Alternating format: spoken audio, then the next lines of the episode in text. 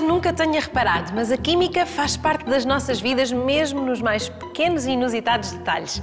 Para demonstrar como ela está tão perto de nós, hoje falamos de cereais para o pequeno almoço.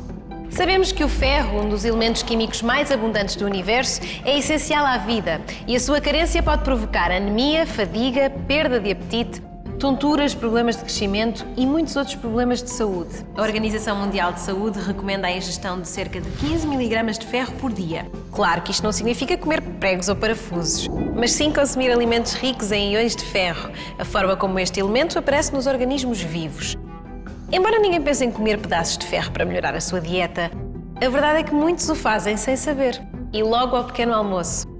De facto, os fabricantes produzem os flocos de cereais ricos em ferro, adicionando-lhes minúsculos pedaços de ferro metálico. Sim, é isso mesmo. Cereais com uma pitada de limalha de ferro. Hum, uma delícia.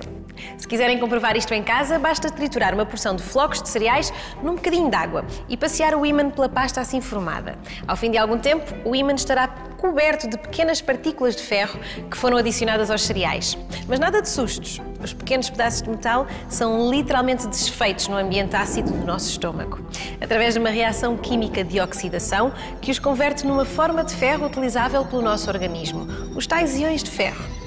E assim temos a química a cuidar da nossa saúde logo nas primeiras horas da manhã.